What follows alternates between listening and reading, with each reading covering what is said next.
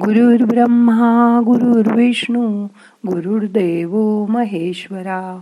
गुरु साक्षात परब्रह्म तस्मै श्री गुरवे नमहा काल आपल्याला मौन हीच स्थायी आनंदाची गुरुकिल्ली आहे हे कळलं.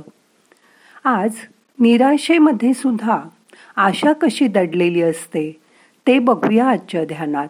मग करूया ध्यान. ताट बसा पाठ मान खांदे सैल करा शरीर शिथिल करा हाताची ध्यान मुद्रा करा हात मांडीवर ठेवा. डोळे अलगद मिटा. मन शांत होण्यासाठी पहिल्यांदा तीन वेळा ओंकाराचा उच्चार करूया.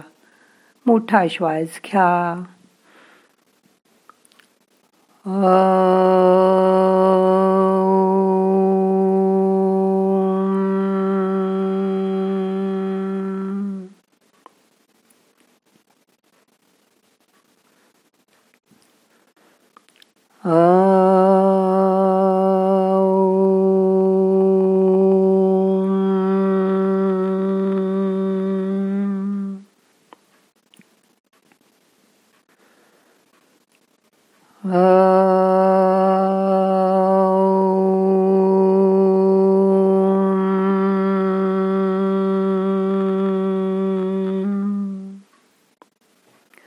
ओंकाराचा नाद आत ऐकायचा प्रयत्न करा. मन शांत करा. हा ओंकार सबंद शरीरभर पसरलाय. त्याची जाणीव करून घ्या.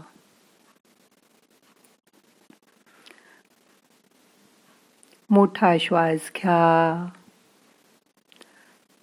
सावकाश सोडून द्या.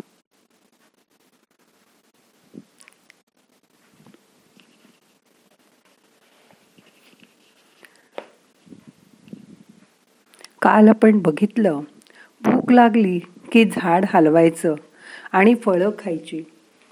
ही सवय त्या मित्रांना. अंगी त्यांच्या चांगलीच भिंदी होती. एक दिवशी नेहमीप्रमाणे भूक लागताच सर्वजण झाडाजवळ गेले. त्यांनी झाड हलवलं. परंतु त्या दिवशी एकही फळ खाली पडलं नाही. यामुळे ते सगळे चक्रावून गेले. अचानक त्यांना फळं मिळणं बंद झालं. त्यांना काही सुचत नव्हतं. ते आवाग झाले. अचानक त्यांच्या जीवनात एक बदल झाला. झाड त्यांनी जोरजोराने हलवून पाहिलं. तरी देखील एकही फळ खाली पडत नाही. हे पाहून त्यांच्यातले काही जण खूप दुःखी झाले. ते ईश्वराला म्हणाले हे ईश्वरा हे काय झालं? इतके दिवस जी फळं मिळत होती ती आता मिळणार नाहीत. आता आम्ही काय खायचं? तू धाव आता आम्हाला मदत कर. ही झालेली घटना ते स्वीकारच करू शकले नाहीत. हे लोक पहिल्या प्रकारचे होते. दुसऱ्या प्रकारचे लोक जीवनात अचानक बदल घडल्याने खूप रडू लागले आक्रोश करू लागले.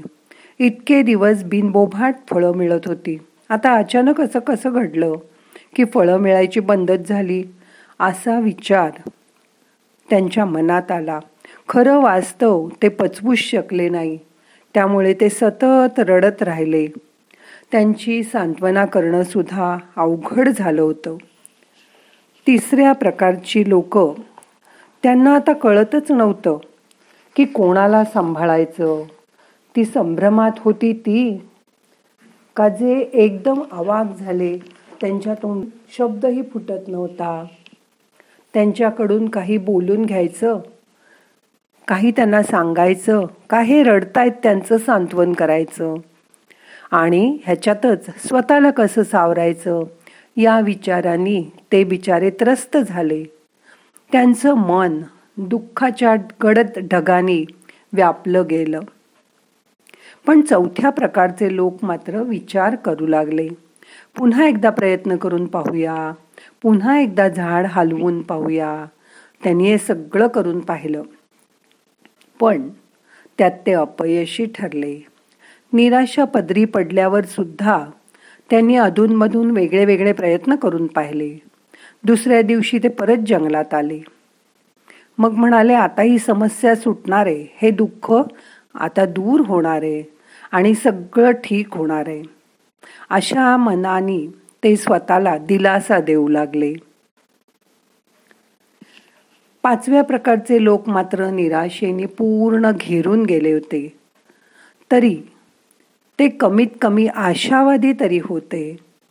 त्यांनी बदलाचा स्वीकार करून त्या समस्येवर उपाय शोधायचा प्रयत्न केला. आता या झाडावर अवलंबून राहायचं नाही असा निश्चयही त्यांनी केला. आता त्यांनी इतर झाड शोधायचा. संकल्प मनात केला आणि शोध घ्यायचा ठरवला. त्यांनी प्राप्त परिस्थितीशी दोन हात केले. झुंज दिली. या ज्या लोकांनी त्यांची साथ सोडली त्यांना त्यांनी सोडून दिलं आणि ते पुढील मार्गासाठी सज्ज झाले. ही कहाणी आता ज्या वळणावर आली आहे तिथे थोडंसं आपल्याला थांबायचं आहे आपल्या जीवनात अशा समस्या उद्भवतात. तेव्हा आपण वरील पाच प्रकारच्या लोकांपैकी कुठल्या प्रकारात मोडतो? अशा वेळी आपली प्रतिक्रिया काय असते? असा आता मनात विचार करा. ही घटना आपल्या आयुष्यात पण होऊ शकते. कधी कंपनी बंद पडते. आपली नोकरी जाते. कधी कधी घरातलं जवळचं माणूस आपल्याला सोडून जातं. त्या एखाद्या घटनेमुळे आपण भयभीत होतो का? खूप वेळा आपल्याला पुढे कसं होणार अशा काळजीने भीती वाटते. झोप येत नाही अन्न गोड लागत नाही कोणाशी बोलावंसं वाटत नाही. मनामध्ये भीतीचं घर होऊन राहतं. आणि ती भीती चोवीस तास आपल्याला सतावते. असं तर तुमच्या बाबतीत होत नाही ना? हे बघा. आपण एखाद्या घटनेत रडत बसतो का? समजा आपलं जवळचं माणूस गेलं. त्यावेळी रडू येणं साहजिक आहे. पण त्यानंतरही दुसऱ्या दिवशी आठ दिवस पंधरा दिवस वर्षभर आपण रडत बसतो का? असं स्वतःला विचारा. एखाद्या घटनेनंतर आपण इतरांना शांत करू शकतो का? असं स्वतःच्या मनाला विचारा. एखादी घटना घडून गेली की स्वतः शांत राहणं आणि दुसऱ्यांना शांत करणं याच्यामध्ये मनाचा सहभाग खूप मोठा आहे. तुम्ही असं करू शकता का? हे तुमच्या मनात बघा.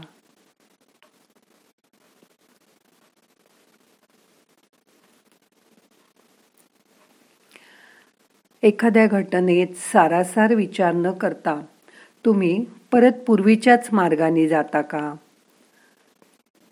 ते बघा मनाला विचारा.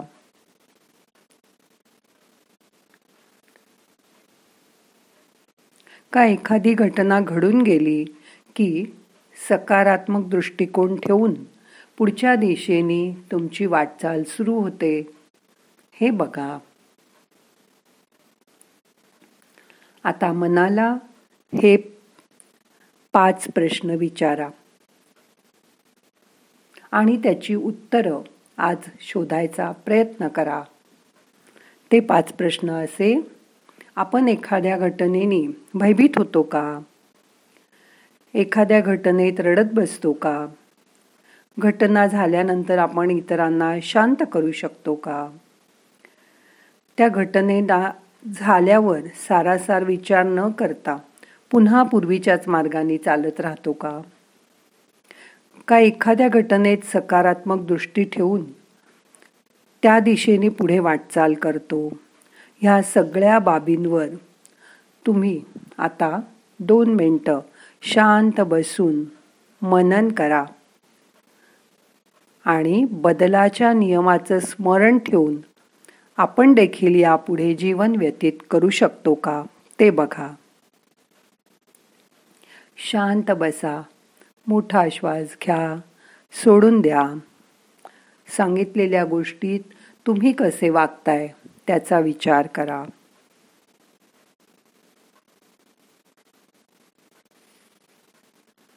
मन शांत करा.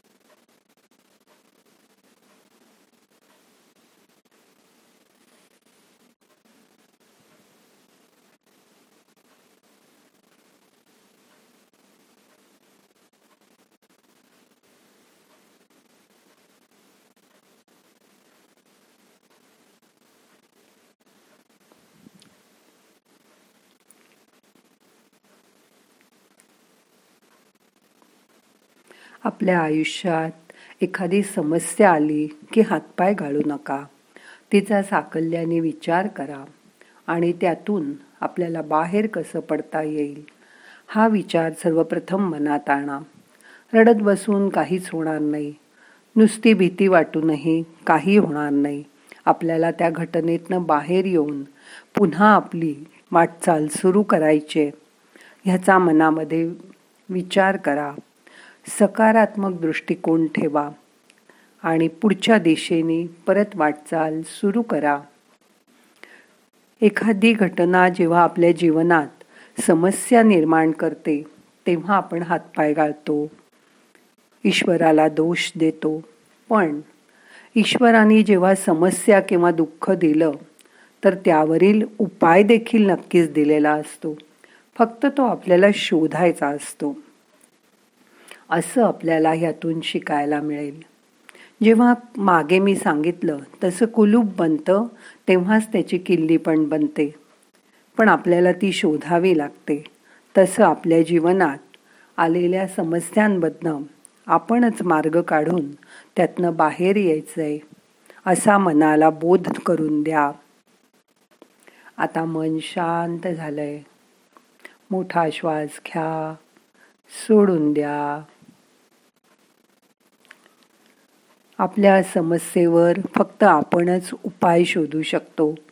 त्या दृष्टीने कधी दुःख झालं समस्या आली की विचार करायला शिका.